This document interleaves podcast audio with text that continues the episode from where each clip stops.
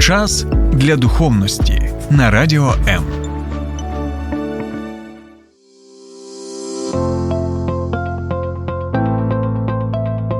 Є погляд об'єктивний, є погляд суб'єктивний, а є біблійний погляд. В ефірі програма «Біблійний погляд» на Радіо М. Друзі, всім привіт! Це програма «Біблійний погляд» і поряд зі мною єпископ Микола Савчук.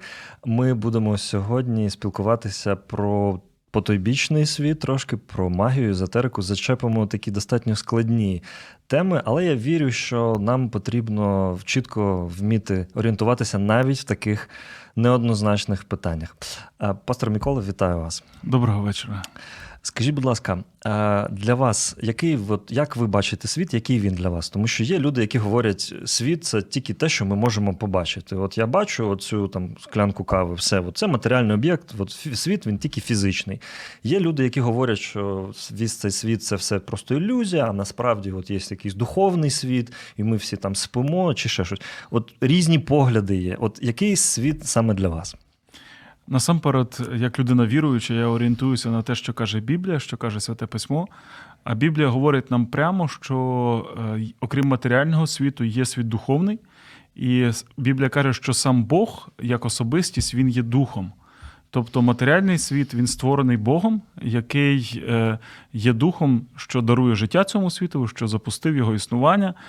Але Бог став частиною матеріального світу тоді, коли прийшов у цей світ в образі свого Сина, в образі людини, в образі Ісуса Христа.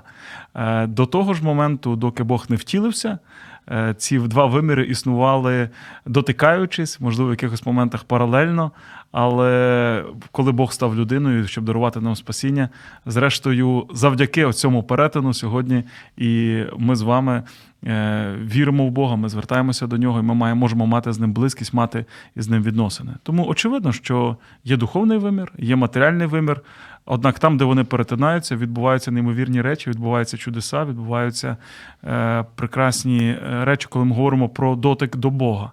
Разом із тим, е, звичайно, е, варто сказати про те, що духовний світ, він є полярним і є, і, так би мовити, темна сторона цього питання, оскільки Біблія описує нам, що є не тільки Бог, а є сатана, один із ангелів, які збунтувалися проти Бога і були за це покарані. І тут теж важливо зробити таку одразу поміточку, що з біблійної точки зору при всій полярності духовного світу добро і зло не є рівнозначними, тому що Бог є творцем, і він є верховним владикою, а сатана – це не просто антагоніст, який, мовляв, рівняється по силам із Богом. Я інколи навіть бачу часом в інтернеті такі картинки, що начебто Бог і диявол, вони борються на руки, наче в армреслінгу, uh-huh. мовляв, хто переможе. Так от, це є абсолютно небіблійна точка зору, тому що Бог не змагається із сатаною на рівних. Бог творець, сатана тільки творіння, причому творіння бунтівливе, те, яке повстало і кинуло виклик своєму творцю. І зрештою, уже покараний, але буде в фіналі абсолютно покараний і назавжди буде поставлена над ним крапка. Тим не менше, поки що ми живемо у цьому проміжку, коли на матеріальний світ, як я вже сказав, впливає, діє, проявляється в ньому божественна складова. І при цьому всьому в матеріальному світі ми бачимо зло, прояви диявола і прояви ось цієї негативної частини духовного світу. Диявола, Біблія каже, його ангелів. Скоріше за все, мова йде про тих постатей, які ми називаємо демонами сьогодні. Тобто є така думка, і багато людей до неї схиляються, що демонічні або нечисті духи – це є ангели, які впали разом з дияволом, які відступили від Бога разом з дияволом, і через це їхня природа була спотворена, і у відриві від Бога вони перетворилися на уособлення зла. Тому це така теологічна, можна сказати, дуже спрощена, але тим не менше, просто щоб розставити, так би мовити, фігури на шахівниці картина. І е, так Біблія, е, плюс-мінус, так Біблія описує те, як е, існує духовний світ і в якій мірі він дотикається до світу фізичного. Ви згадали про Люцифера як про падшого янгола і про те, що якась частина янголів могла перетворитися на демонічних істот. Скажіть, будь ласка, з вашої точки зору, у нас, як у людей звичайних, у нас є взагалі янголи-охоронці, які можуть нас захистити від якоїсь ситуації, щось там підсказати в якійсь ситуації? Чи є в нас янголи-охоронці? Питання янголів – це взагалі окрема тема, є навіть цілий напрям науки, навіть предмет, який викладають в духовних навчальних закладах, ангелологія. Я б зупинився на тих речах, про які Біблія каже чітко, оскільки є речі, які ми можемо лише здогадуватися або так собі уявляти, а є речі, про які Біблія говорить конкретно. Наприклад, ну, знову ж таки, в режимі жарту, але кажуть, що там був випадок, і один чоловік, якого найняли намалювати зображення янголів, він зобразив так, як їх зазвичай уявляють, в довгих білих одежах, з крилами за спиною, але потім він подумав і каже, ну, як це вони босі весь час, а чого вони босі? І намалював ангела в кросівках. І коли це побачив замовник цієї картини, він подивився і каже, слухай, а де ти бачив ангела в кросівках? Той повернувся до нього, каже, а де ти бачив ангела без кросівок? Тому до чого я? До того, що ці ангельські істоти, вони в значній мірі нами міфологізовані, і ми уявляємо їх, напевно, не зовсім так, як, як би це виглядало насправді. І, і, і я думаю, що в небі, коли ми прийдемо, ми будемо дуже здивовані тим, як ми думали про ангелів, і тим, якими вони є насправді. Але, вертаючись до того, що Біблія каже чітко. Біблія каже чітко, що ангели – це духи. Біблія каже чітко, що це духи, які служать, і вони служать Богу, і в тому числі мають від нього завдання на служіння людям. Яким людям служать ангели і в яких напрямках? Це можуть бути ангели, які доносять звістку, і ми бачимо ці випадки в Біблії не один раз. Це можуть бути ангели, які захищають і оберігають. І в одному із псалмів сказано, що ангели Господні, вони оточують тих, хто бояться Бога. Тобто вони забезпечують Божий народ, Божих людей своєю охороною. Це можуть бути випадки, коли ми навіть не здогадуємося, що вони поруч, але вони діють, і ми бачимо тільки наслідки, результати. Я думаю, що частина в ситуації, коли багато з людей були врятовані за мить до смерті, це заслуга ангелів. Коли в потрібний момент на долю градуса руль повернувся, кермо повернулося з одного боку в інший. Коли автомобіль зупинився там в кількох сантиметрах від стіни, об яку міг розбитися. І таких випадків насправді багато. Я думаю, що в значній мірі це робота ангелів, коли вони нас захищають, оберігають. У тому числі і зараз, під час війни. Скільки є свідоцтв про те, що люди на передовій або в небезпечних місцях під обстрілами, вони говорять, що якби не якась надприродня сила, не надприроднє втручання, то ми могли би загинути. І ми відчуваємо, буквально кажуть наші хлопці зі Збройних сил, кажуть, ми відчуваємо, що молитви за нас працюють, тому що є ситуації, коли іншим способом, окрім як надприроднім, пояснити те, що вони збережені, не доводиться. Тут є якісь надприродні речі, які втручаються, захищаючи, оберігаючи. Є такий випадок в Біблії описаний, коли Божий пророк, якого звали Єлисей, він знаходився поруч зі своїм помічником, слугою, і в цей момент на них пішли, здається, армії сиріян, і оточили їх з усіх, з усіх сторін. І слуга пророка, його помічник перелякався і каже, о, ми оточені. І тоді Єлисей помолився і сказав, Боже, відкриємо очі, хай він побачить реальність духовного світу. І коли відкрилися очі, то цей слуга побачив, що дійсно Єлисей і євреї, вони оточені ворожими військами. Але навколо ворожих військ є ще одне оточення. І це оточення ангельським військом. І коли він побачив цю картину духовного світу, то він побачив, що проблема, в яку вони потрапили, насправді не проблема. Тому що Бог воює на їхньому боці, і тих, хто з ними, там так буквально сказано, тих, хто з нами, більше, ніж тих, хто проти нас. Я думаю, якби нам відкрилися духовні очі, ми побачили би багато речей, які сьогодні для нас невидимі, і ми можемо тільки в них вірою, так скажемо, споглядати, вірою до них ставитися. Бо я думаю, що в багатьох моментах, дійсно, коли є ворожі війська проти нас, але в багатьох моментах Божі ангели працюють, і Божих ангелів, і сили Божої більше там, де мова йде про людей щирих, віруючих, тих, хто звертається до Бога, для того, щоб зберегти і охороняти. Однак тут важливо зробити ще одну ремарку, без якої ця відповідь не буде повною. Окрім того, що ангели, вони доносять звістку, вони оберігають, Є в Біблії випадки, коли ангели не захищали, а просто домагали, допомагали проходити через якісь складні моменти. Наприклад, коли Ісус Христос за часів свого земного життя він перебував у Назареті, написано, що його хотіли скинути з гори, його хотіли вбити. І в цей момент він надприроднім чином пройшов крізь натовп, натовп проступився. Я так думаю, що цих людей просто посунули Божі ангели. І вони врятували його, захистили його, зберегли його. Однак пройде декілька років, Ісус Христос буде в Гефсиманії, і він знатиме, що буквально наступного дня його буде розп'ято, буде Голгофа, буде смерть, буде хрест. І в Біблії написано, що ангел з'явився вже не для того, щоб Ісуса захистити від натовпу, а він з'явився, щоб підкріпити його, щоб підтримати його. Якимось надприроднім чином це теж відбувалося. Тому я думаю, що будуть моменти, коли Божі ангели нас захистять, а будуть моменти, коли вони будуть поруч з нами, щоб ми могли у тому числі достойно зустріти свою власну смерть і, можливо, навіть віддати своє власне життя, як це зробив Ісус. І, і то, і то може бути роботою ангелів у нашому житті. Тому зводити ангелів тільки до захисників – це дуже вузько, uh-huh. оскільки насправді, я думаю, що ці невидимі служебні духи супроводжують нас і є з нами у різних ситуаціях життя. І тоді, коли ми виходимо з небезпеки неушкодженими, і тоді навіть, коли вони допомагають нам пройти, у тому числі і перед, через смерть. І після смерті, Біблія каже нам в притчі про багача і Лазаря, що Лазар, який був праведником, який помер, маючи стосунки з Богом, після смерті написано, ангели забрали його, і він був віднесений у небеса ангелами. Тому ось такі стосунки із ангельським світом дуже різнобарвні, дуже багатогранні, і я лише трішечки накидав таку, можна сказати, канву того, як це може відбуватися. Ми поговорили з вами зараз про таку е, світлу сторону цього питання, а от як ви спочатку сказали, є ще темна сторона.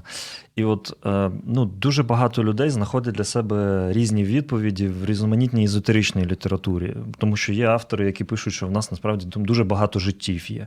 Хтось пише про карму, хтось пише про зглази, хтось пише про різноманітні світи, тобто про інопланетян. Ну, тобто дуже-дуже багато всього написано в езотеричній літературі. І от в мене питання, якщо людина знаходить для себе якісь відповіді там, в езотеричному якомусь вченні, і воно допомагає, як людині здається, воно легше стає. Вона може прийняти втрату якоїсь близької людини чи зраду чоловіка, тому що там хтось їй пояснив, що це любовний трикутник і так лікується душа там чоловіка, чи це кармічний борг, чи ще щось. Чи може людина звертатися до езотерики якось, якщо от їй допомагає? Слухаючи приклади, які ви, Дмитро, наводите, я бачу, що у вас дуже великий досвід спілкування з людьми, які мають до цього справу. А давайте скажімо, скажімо так. Люди мають право вірити або не вірити у різні речі. В кожного є свій власний розум і своє право на прийняття рішень. Однак наша програма називається «Біблійний погляд», і ми говоримо про те, що критерієм є Святе Письмо, яке послано нам Богом, подаровано нам Богом, для того, щоб ми могли орієнтуватися у різних життєвих сферах, але в першу чергу у духовних питаннях. Так от, з Божої точки зору, істина є істиною. Чорне є чорним, бо біле є білим. Тепер стоїть питання, а може десь комусь якось щось допомогло? Цілком можливо. А може бути десь комусь якось щось посприяло, чи дало полегшення і так далі. Однак давайте проведемо паралель із медициною. А може бути, що десь комусь якось в якийсь момент якась несподівана речовина пішла на добро. Є різні ситуації, але це не значить, що тепер цю речовину треба брати і приписувати абсолютно всім, і зараховувати до медичних препаратів, і тепер вводити її у всі лікарські протоколи. Десь у якийсь момент щось колись комусь могло якось щось полегшити, допомогти. І то ми дивимося тільки на позитивну сторону питання, але ми не бачимо, а можливо, допомагаючи, там треба провести клінічні дослідження, воно ще й зашкодило. І звідси виникають різні методи лікування, такі, скажімо, дивовижні, які мають більше шкоди, ніж, ніж користі. Відповідно, те саме з духовними питаннями. Потрібно розуміти, що є орієнтир, це Біблія, і є Божий погляд на ці речі, Боже тлумачення цих речей. І не може бути якийсь там один чи два, чи якийсь суб'єктивний особистий досвід, чи якісь один чи два випадки орієнтиром для того, щоб тепер так робили всі. Комусь десь від чогось стало легше, але ми не знаємо іншої сторони. Давайте приведу простий приклад. Е, є таке поняття, як помилка того, хто вижив. Є поняття таке у, просто в, в логічній науці, скажімо. Коли людина вона вижила, вона вважає, що саме те, що вона робила, призвело до того, що, що вона вижила. Не думаючи про те, що інші люди могли робити те саме і не вижити. Проводять класичний приклад на дельфінах. Ми всі знаємо, що дельфіни, вони рятують людей. Є такий міф, насправді міф. Бо ми знаємо цю інформацію від тих людей, які, опинившись у морі, були виштовхані дельфінами в сторону берега, ага. в сторону узбережжя. Але ми ніколи не чули історію тих людей, яких дельфіни штовхали у зворотній бік. Тому що вони загинули. А, тому що вони загинули, і ми не могли почути цих історій. Відповідно, а може таке бути, що когось дельфіни, які насправді граються з людиною, вони не усвідомлюють, що вони рятують когось, вони просто штовхають об'єкт. Може бути таке, що когось дельфіни штовхали до берега, а когось від берега. А який статистичний відсоток тих, хто був врятований, і тих, хто загинув? Угу. Ми не знаємо про це. І, відповідно, на підставі того, що щось для когось працювало, не можна робити висновків, що тепер це нормально, що тепер це правило і так далі, і тому подібне. І ще один важливий момент. Коли ми говоримо про ці всі такі е, темні, езотеричні, магічні речі, про які Біблія чітко каже, що усі, хто цими речами займаються, вони е, підлягають е, засудженню Божому, і вони, е, займаючись чаклунством і іншими ось цими, е, скажімо так, підмінами духовності або фейковою духовністю, вони е, однозначно не наслідують Божого царства, і Біблія навіть прямо називає це гидотою або мерзотою в українському перекладі. Так от, коли ми говоримо про ці речі, то чи це означає, що для когось із людей це може подобатися, навіть давати якусь втіху, або навіть давати якісь результати?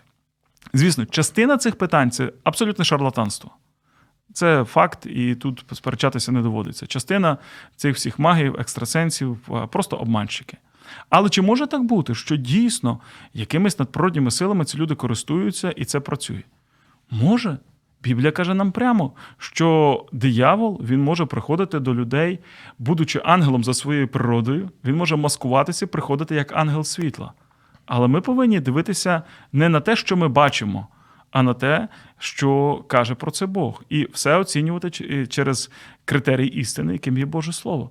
І тому може таке бути, що диявол десь комусь якимось чином міг посприяти на благо чи допомогти. Звісно, міг. Через літературу, яку ви перераховували, через якісь практичні там методи, засоби і так далі, і тому подібне. Людей, до яких зверталися, які, так би мовити, знімали всі ці вінці безшлюбності, чи якимось способом вирішували якісь питання, чи хвороба зникала. Питання в іншому. Але коли я отримав цю допомогу? Чи була ця допомога безкоштовною? Адже ми знаємо, що диявол по своїй суті – це абсолютне зло. Він брехун і батько всякої брехні. Так говорить про нього Ісус. Невже він ніде не обмане? Знаєте, як є такий старий жарт про те, як один чоловік балакає з дияволом, і той каже: «Продай мені душу. Продай мені душу, і я тобі, значить, за земного життя подарую абсолютно все, а у вічності будеш мучитися в аду». І цей чоловік дивиться на те, що йому диявол обіцяє, на, на ту винагороду, яку він обіцяє, і каже: «Слухай, ти так багато мені задоволень даєш, одне не можу зрозуміти, всього-навсього душу тобі віддать. Де ж ти мене кинеш?» От розумієте, от так люди дивляться. Вони з позиції дивляться матеріального якогось достатку, чи рішення проблеми, чи навіть здоров'я, і вони бачать оцю тимчасову насолоду, або тимчасовий вихід, тимчасове рішення проблеми. Стоїть питання: а як щодо душі? Диявол все одно кине десь. Він обманщик, він не може не кинути. Це його природа. І він кидає дуже просто. Біблія каже, що наслідки за подібні речі, за чаклунство, вони супроводжують саму людину ще тут на землі і у вічності. І є наслідки, які можуть супроводжувати навіть декілька поколінь. Оскільки, якщо людина, вона свідомо відвертається від Бога і звертається за допомогою до диявола, то вона відкриває двері в своє життя. І не лише в своє життя, але й в життя своєї родини на декілька поколінь вперед. Це дуже чутлива тема, це дуже болюча тема, але я, на превеликий жаль, бачив випадки, коли буквально видно по дітям, внукам і навіть правнукам певний вплив того, що відбувалося в попередніх поколіннях. Я не буду пірнати у це дуже детально, тому що, знову ж таки, це, це тема дуже чутлива, делікатна і в деяких моментах навіть спірна, тому що легко звалити деякі біди власні на те, мовляв, що так жив мій дід, баба, і тепер я пожинаю ці наслідки. Інколи це приводить навіть до безвідповідальності. Однак правдива інша сторона. Не можна зовсім ігнорувати те, що відбувалося в поколіннях перед нами, і потрібно думати про покоління, які будуть іти після нас. Тому що якщо я відкрию двері для диявола в свою родину, в свою долю, і від цього будуть страждати мої діти потім, то давайте, скажімо так, це схоже на кредит, який я зараз беру, а розплачуватись будуть покоління після мене. Чи воно того вартує? Чи вартує мені зараз рішити проблему, а потім загнати своїх дітей, внуків і правнуків у рабство? Це дуже серйозне питання. І моя відповідь дуже проста. Звичайно, воно того не вартує. Друзі, це програма «Біблійний погляд».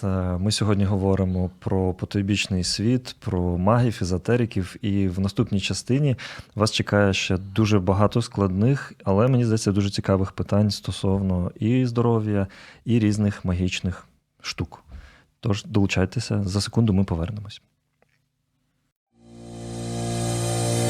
Слухай Радіо М на еф ем-хвилях.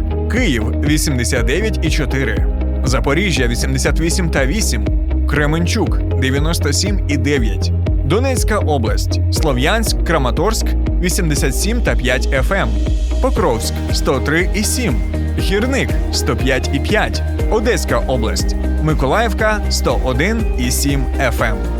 Радіо М. Ми тут заради тебе. Друзі, вітаю вас на хвилях Радіо М. Ми продовжуємо нашу передачу з єпископом Миколою Савчуком. Ми сьогодні говоримо про потойбічний світ, про складні такі питання, коли інколи люди потрапляють в різноманітні пастки, заблудження. І наступне питання, яке хотілося б підняти. Буває така складна ситуація, коли у батьків хворіє дитина, і батьки, всі лікарі, все об'їздили, все, що тільки можна. Ну, лікарі кажуть, ну, нічого, ми вже нічого не можемо допомогти, зробити все. Ну, ми безсилі, медицина безсила. І хтось із родичів для жінки говорить, у мене є бабка, сто відсотків, у мене була у дитини астма, ми пішли, бабка вишептала, бабка катала яйце, спрацювала дитина. Тобто, ну, у нас є в оточенні деякі люди, у яких от таке, таке відбувається. З вашої точки зору, з біблійного погляду, чи можливо в якихось таких екстремальних складних питаннях звертатися до гадалок, до таких от бабок? Чи є це якимось дієвим методом? Я думаю, що якби це зовсім не працювало і не давало ніякого результату, то ніхто б ніколи до цих бабок, чи до таких дідів, чи це обов'язково будуть, мають бути жінки старшого віку, чи чоловіки старшого віку. Це можуть бути абсолютно молоді люди. Ніхто б до них не звертався. Напевно, треба бути чесним і визнати, що результат є. І він є, звісно, не у всіх ста відсотках випадків, бо є шарлатани, є обманщики, але... Знову ж таки, досвід показує, якщо люди йдуть, з уст в уста це передається, інформація шириться, то, напевно, в якихось випадках воно працює і призводить до результату. Питання в іншому. Те, про що ми говорили е, трошки, трішки раніше. Наскільки в цій ситуації така допомога і такий вихід є безкоштовним? І за яким механізмом, диявольськими силами е, вирішуються ці проблеми? Як Бог вирішує проблеми? Адже Бог теж робить чудеса. Бог теж зціляє. Бог вирішує проблеми дуже просто. Людина має звернутися до нього, довіритися йому і дозволити йому стати те, що в християнстві називається Господом свого життя. Тобто довірити своє життя йому, і коли людина довіряє своє життя йому, це життя починає змінюватися. І людина, вона приходить до відповіді на свою потребу, але правильним шляхом, не короткою доріжкою, а правильним шляхом, проживаючи всі висновки, проживаючи всі етапи, проживаючи всі необхідні рішення, всі необхідні зміни у своєму житті. Наприклад, якщо ви прийдете з потребою до будь-якого священника, до будь-якого священника, незалежно від конфесії, чи це може бути православний, чи католицький, чи греко-католицький, чи євангельський, протестантський священник, будь-який чесний пастор скаже вам, в жодному випадку не звертайтеся до ось цих всіх бабок, чи дідів, чи будь-яких інших, так би мовити, духовних, псевдодуховних спеціалістів. Ідіть до Бога. Починайте молитися, читати Біблію, сповідайтеся, покайтеся перед Богом, залиште свої гріхи. Послухайте, але це ж складно. Це ж треба щось міняти в своєму житті. Значно простіше прийти і вирішити проблему за один візит, або там за серію візитів, може навіть заплативши якісь гроші, або там принісши якусь подяку, бо часто цим прикриваються ось ці спеціалісти, так би мовити. Вони навіть не беруть гроші за це, бо в них винагорода в іншій валюті йде, в духовних питаннях. І ось коли відбуваються такі речі, коли відбуваються такі моменти, стоїть питання, ми вибираємо правильний, але важчий шлях, чи коротший, але шлях, який має по цьому кредиту дуже-дуже високі проценти у майбутньому. Я розкажу дві історії, можливо, для того, щоб змалювати це більш детально. Першу історію я чув від одного служителя, вона трапилася на, під час проходження реабілітації в одному з реабілітаційних християнських центрів, де знаходились люди, які мали проблеми з алкогольною і наркотичною залежністями. Один чоловік, він приїхав на центр, і я думаю, ви розумієте, що коли людину беруть на центр, як правило, перевіряють, чи немає в неї якихось заразних хвороб, які можуть вплинути на інших. Зокрема, хвороб, пов'язаних із диханням, відкритої форми туберкульозу і так далі. Легені були чисті, все начебто нормально. Його прийняли на центр. Через якийсь час він перепинив вживати наркотики, алкоголь, він ще раз звернувся до Бога, покаявся. І якраз на цьому етапі у нього починається сильний кашель. І він каже: о, астма вернулася. Стоїть питання, а куди вона зникала? Почали з ним говорити. Він каже, ну, справа в тому, що колись в мене була ця хвороба.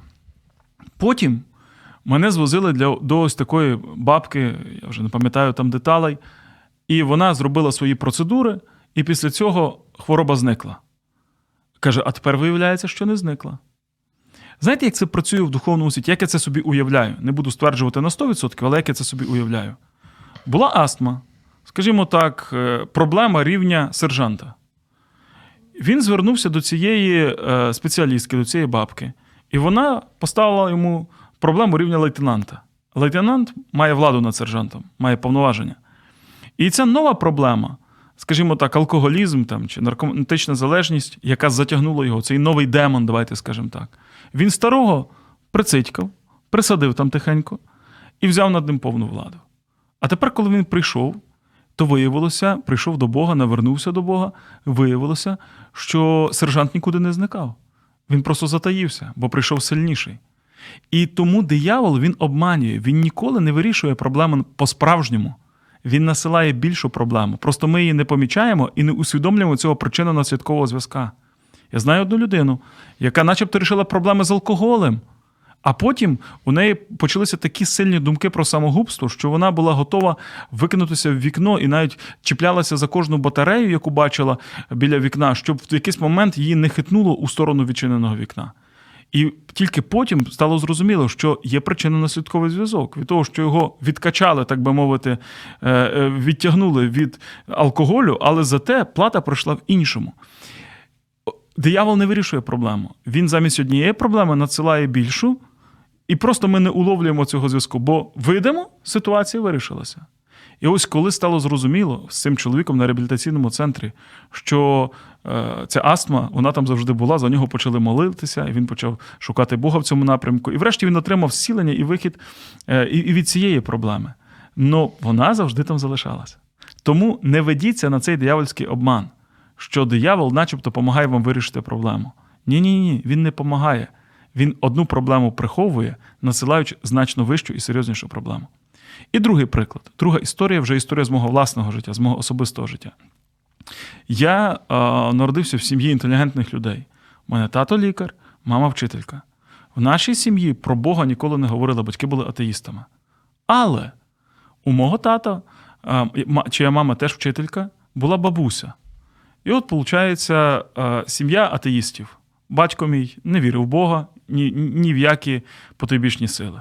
Бабуся, моя бабуся, його мама, вчителька, не вірила в Бога, ні в які потойбічні сили. Но її мама, але її мама, вона була однією із таких бабок, до кого зверталися, приходили, і вона допомагала, в кавичках, так би мовити, в лапках, допомагала людям. Стоїть питання, як вона допомагала?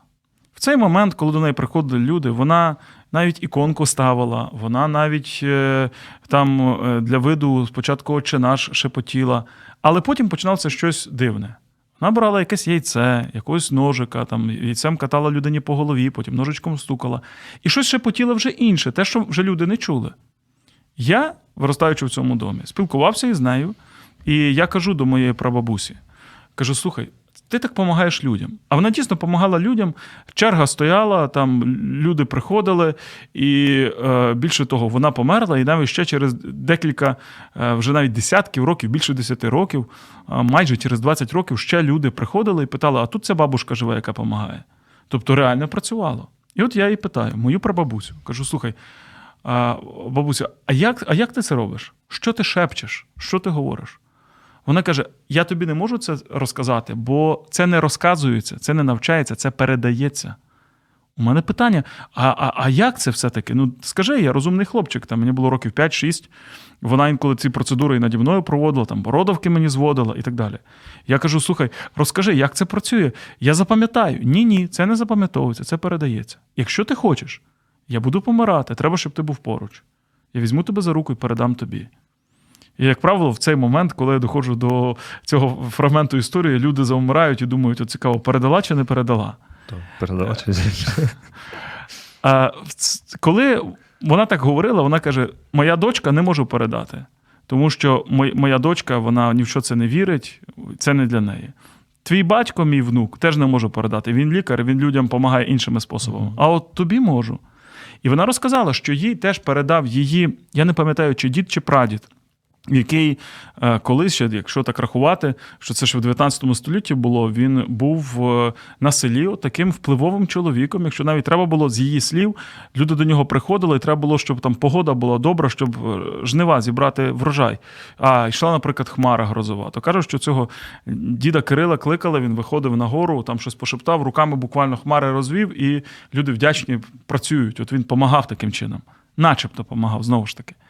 І от е, сталося так, що коли моя прабабуся помирала, коли вона відходила у вічність, вона помирала дуже-дуже-дуже тяжко.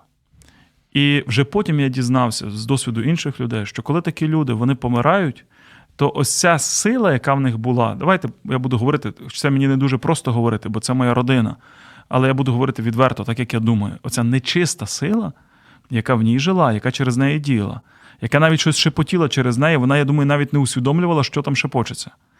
Ось ця сила дуже сильно мучить людей, коли їм немає кому передати. Якимось дивовижним способом так сталося, що в цей момент я не був поруч, я захворів, мене щось там обсипало, якісь черяки, і мене забрали в лікарню, бо їх треба було розрізати, щось там чистити. І в момент, коли вона помирала, мене не було поруч.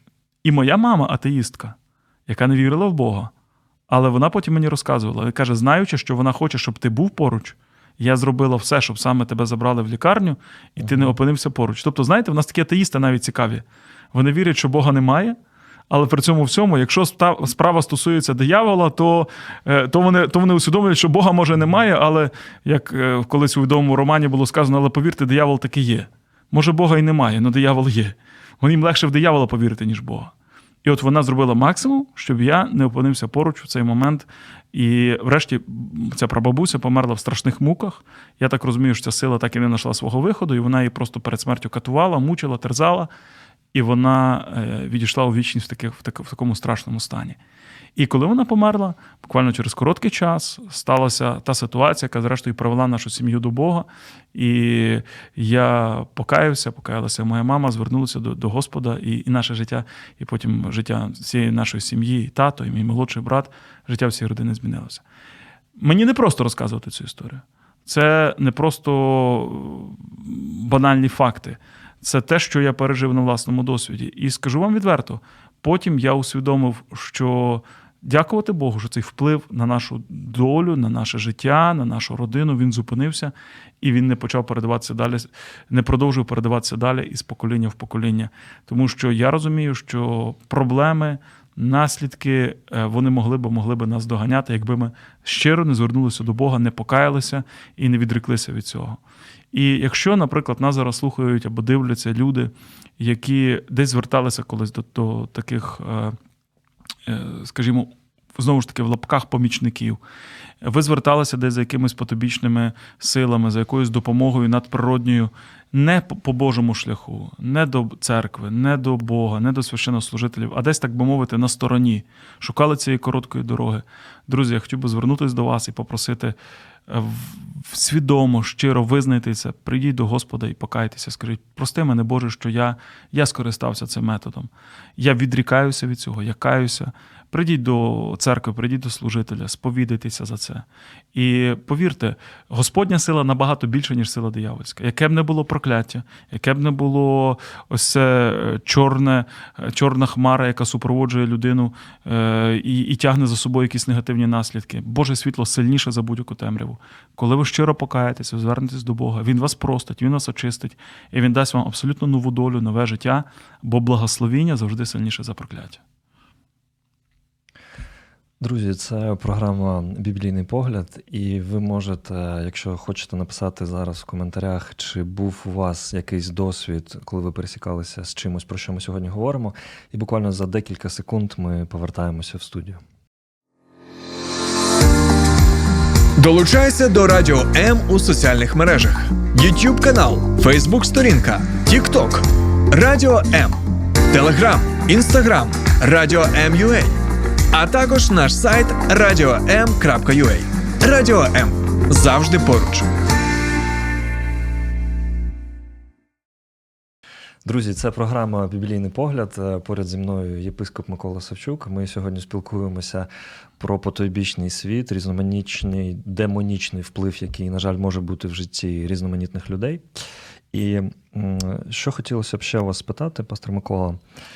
Буває таке, що під час якогось складного конфлікту навіть родичі або просто навіть ну, якісь люди, які нам не знайомі, але от якась дуже трагічна ситуація, якийсь конфлікт, і хтось комусь каже, там, невістка, свекруха, будь-хто каже, я тебе проклинаю, нехай там твої діти там не це, і починається оце прокльон. Якщо він там несправедливий, я не знаю, або справедливий навіть з точки зору якоїсь людини, чи може він мати реальний вплив на ту людину, яку, от, яка відчуває це на собі, який це говорить, що от я тебе проклинаю. Чи може мати це якісь негативні наслідки в житті людини, якщо її прокляли? Давайте почнемо із того, що проклинати є не Божою справою і справою, на яку він не благословляє своїх дітей. Коли ми говоримо про прокльони людини людиною. Тобто в Біблії є моменти, коли описані ситуації, де слова були сказані з негативним напрямком, з негативною конотацією, і сам Бог такі слова міг сказати, і Божі люди такі слова говорили. Але в Новому Заповіті ми бачимо, що написано, що ми покликані благословляти, а не проклинати.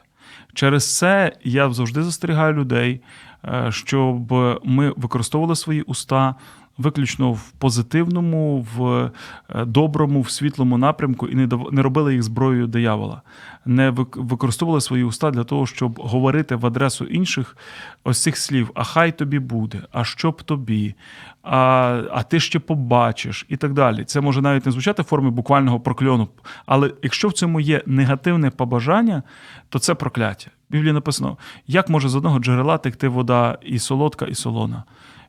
Так само з одних вуст, як може бути слова благословіння і слова прокляття. Нам треба визначитися із цим. Тому ніколи не проклинайте. Навіть тих, хто проклинають вас, Біблія каже, натомість благословляйте. Не відповідайте лайкою на лайкою, прокльоном на прокльон, говорить нам новий заповіт. Хоча, повторюся, були моменти, написано, що Христос прокляв смоковницю. Були моменти, що е, Бог е, десь навіть сам особисто він проголошував якісь слова. Але е, я думаю, що це не ті моменти, на які нам з вами зараз треба орієнтуватися, е, як на взірець, як на зразок, оскільки там кожна ситуація була окремою. Для нас модель, те, що сказано чітко. Не проклинайте, благословляйте. Тепер стосовно того, коли прокляли нас, коли на нашу адресу щось було сказано. Біблія говорить цікаву річ. В книзі притчі є такий текст, де сказано, що як пташка пролетить над головою, як вона просто пурхне і не залишить по собі сліду. Так незаслужене прокляття не збудеться. Тобто є різниця між прокляттям заслуженим і прокляттям незаслуженим. Є прокляття, які були спровоковані, або для них була дана якась підстава. диявол дуже часто працює у рамках визначених правил. Хтось казав, що він неперевершений юрист. Він працює на підставі якихось законних речей.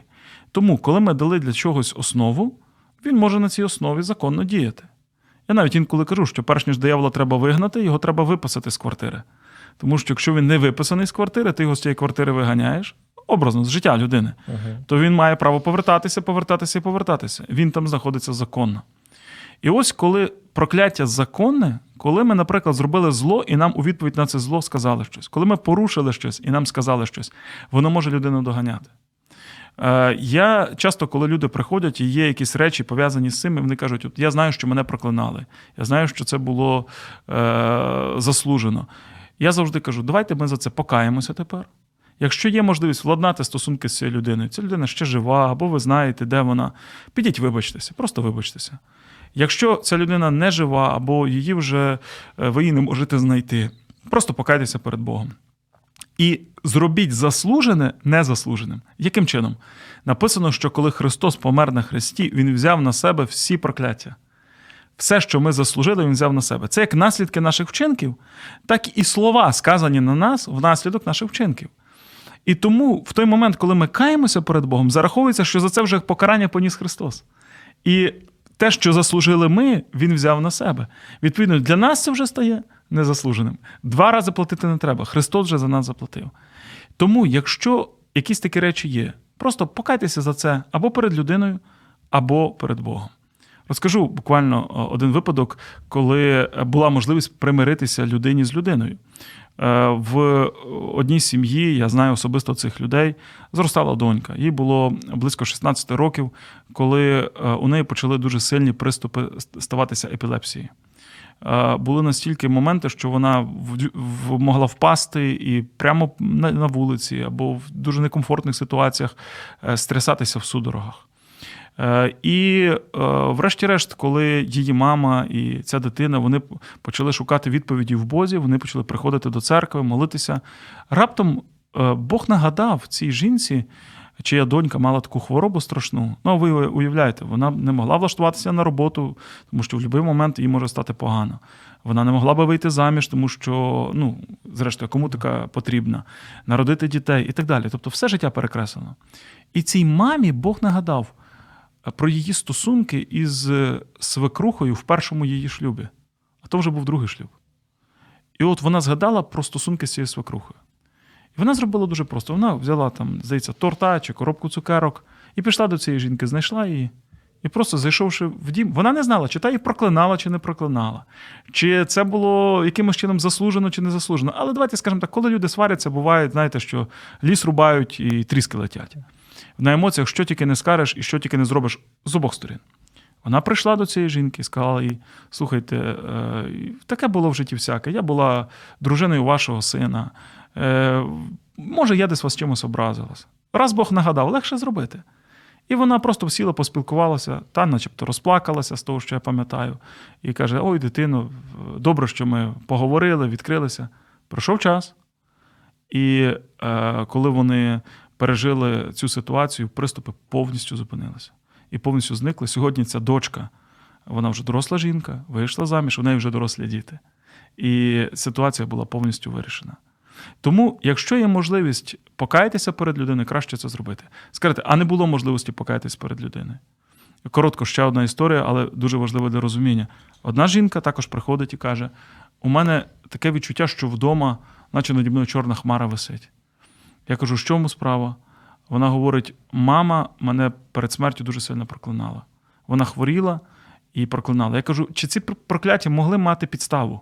Вона каже, ну всі живі люди, десь дійсно, десь не так. Я сказала, не так зробила, і мама каже, так мене злословила перед смертю. Мами вже немає, а атмосфера в домі лишилася. Ми прийшли до неї в дім, я прийшов в дім і кажу, давайте ми спочатку покаємося перед Богом і попросимо прощення за все, що ви могли не так зробити чи сказати своїй мамі. І вона помолилася. І тоді на підставі її покаяння, коли ми забрали законну підставу дияволу діяти, ми помолилися, і я проголосив, Господь, тепер, коли ти простив, ми просимо, хай замість прокляття прийде благословіння. І я помолився за цю жінку як священнослужитель, в якійсь мірі взявши на себе роль такої духовної влади, духовного батьківства. Та мама проклинала, треба, щоб хтось благословив. Я почав благословляти цю жінку. Вона почала нормально спати. З хмари пройшов цей, з квартири пройшла ця хмара, пройшов цей такий тиск, який там був.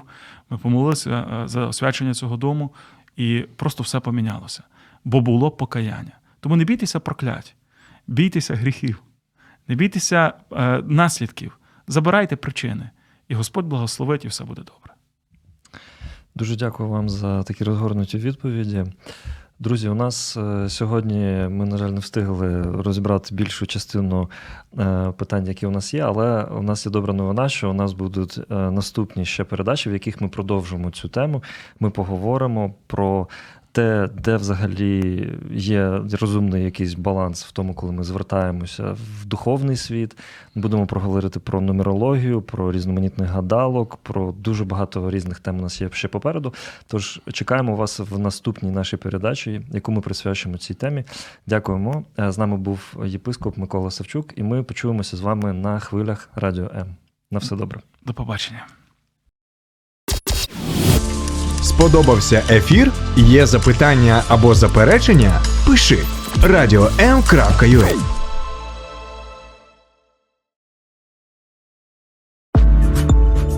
а. Час для духовності на Радіо М.